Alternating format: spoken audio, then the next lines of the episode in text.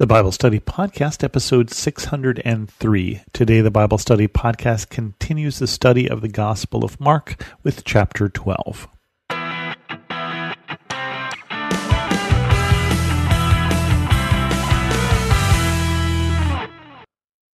Welcome to the Bible Study Podcast. I'm your host, Chris Christensen. We will start chapter 12 today. We may or may not finish it.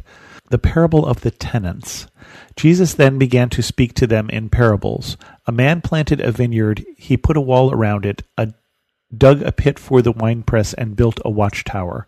Then he rented the vineyard to some farmers and moved to another place. At harvest time, he sent a servant to the tenants to collect from them some of the fruit of the vineyard. But they seized him, beat him, and sent him away empty handed. Then he sent another servant to them. They struck this man on the head and treated him shamefully. He sent still another, and that one they killed. He sent many others. Some of them they beat, others they killed. He had one left to send, a son whom he loved. He sent him last of all, saying, They will respect my son. But the tenants said to one another, This is the heir, come let's kill him, and the inheritance will be ours. So they took him and killed him, and threw him out of the vineyard. What then will the owner of the vineyard do? He will come and kill those tenants and give the vineyard to others. Haven't you read this passage of Scripture?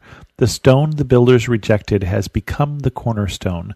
The Lord has done this, and it is marvelous in our eyes. Then the chief priests, the teachers of the law, and the elders looked for a way to arrest him, because they knew he had spoken the, the parable against them.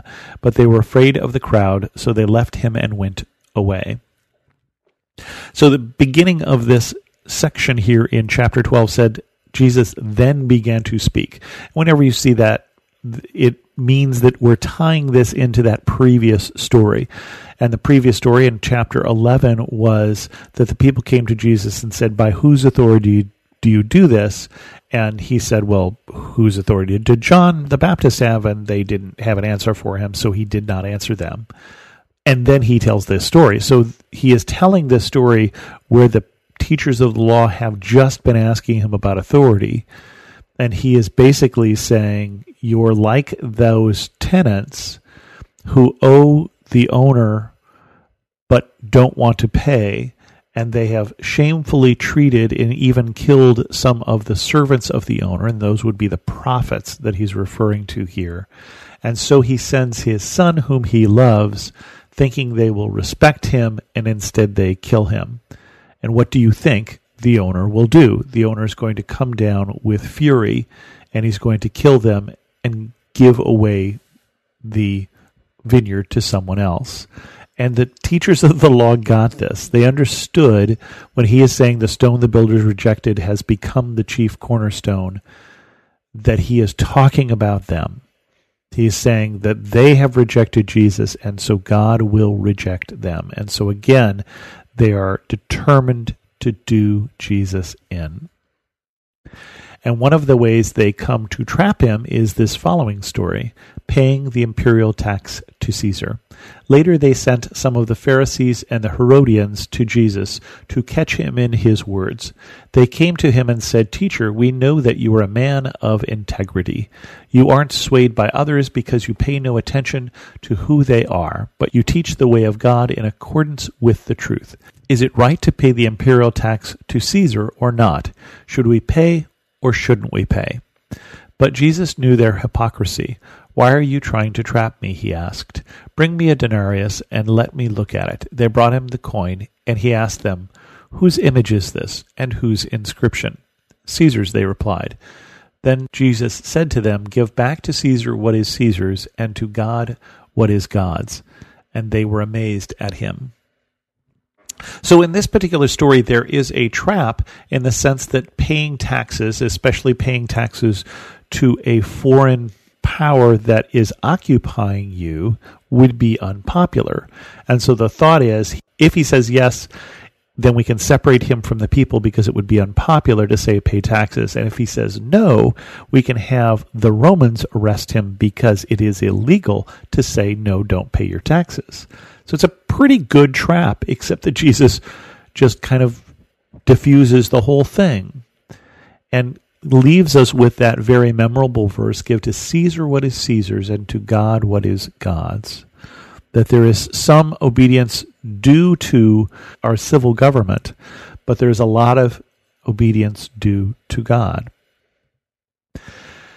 And again, they try and trap him, this time with marriage, marriage at the resurrection. Then the Sadducees, who say there is no resurrection, came to him with a question. Teacher, they asked, Moses wrote for us that if a man's brother dies and leaves a wife but no children, the man must marry the widow and raise up offspring for his brother.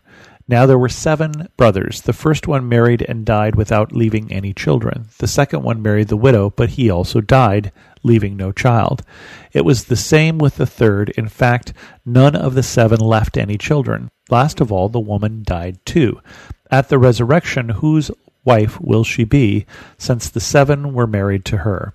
Jesus replied, Are you not in error because you do not know the Scriptures or the power of God?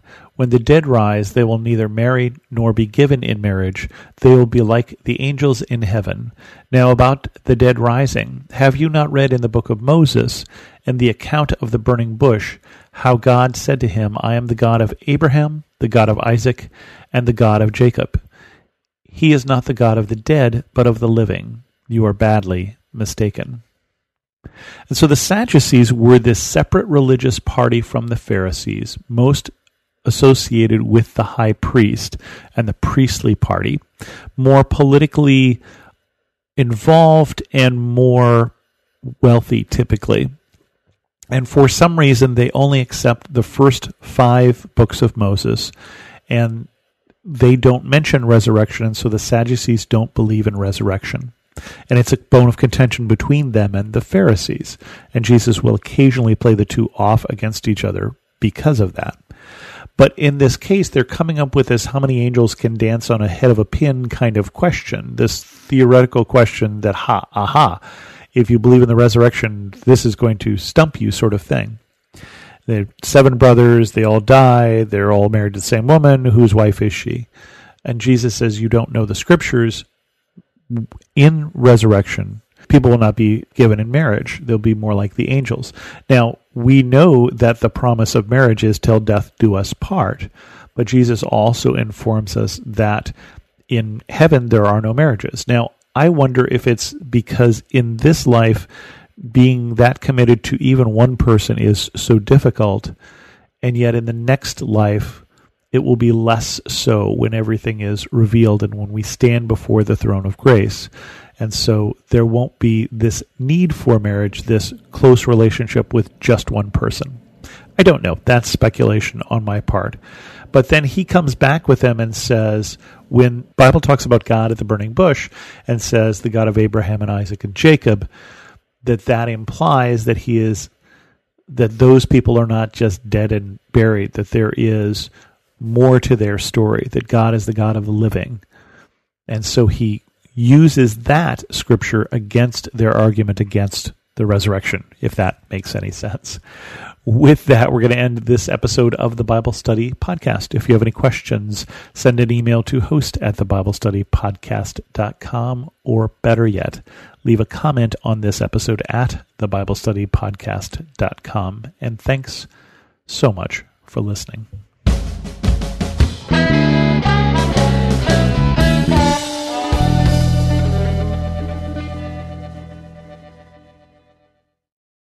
Hi, I'm Zach.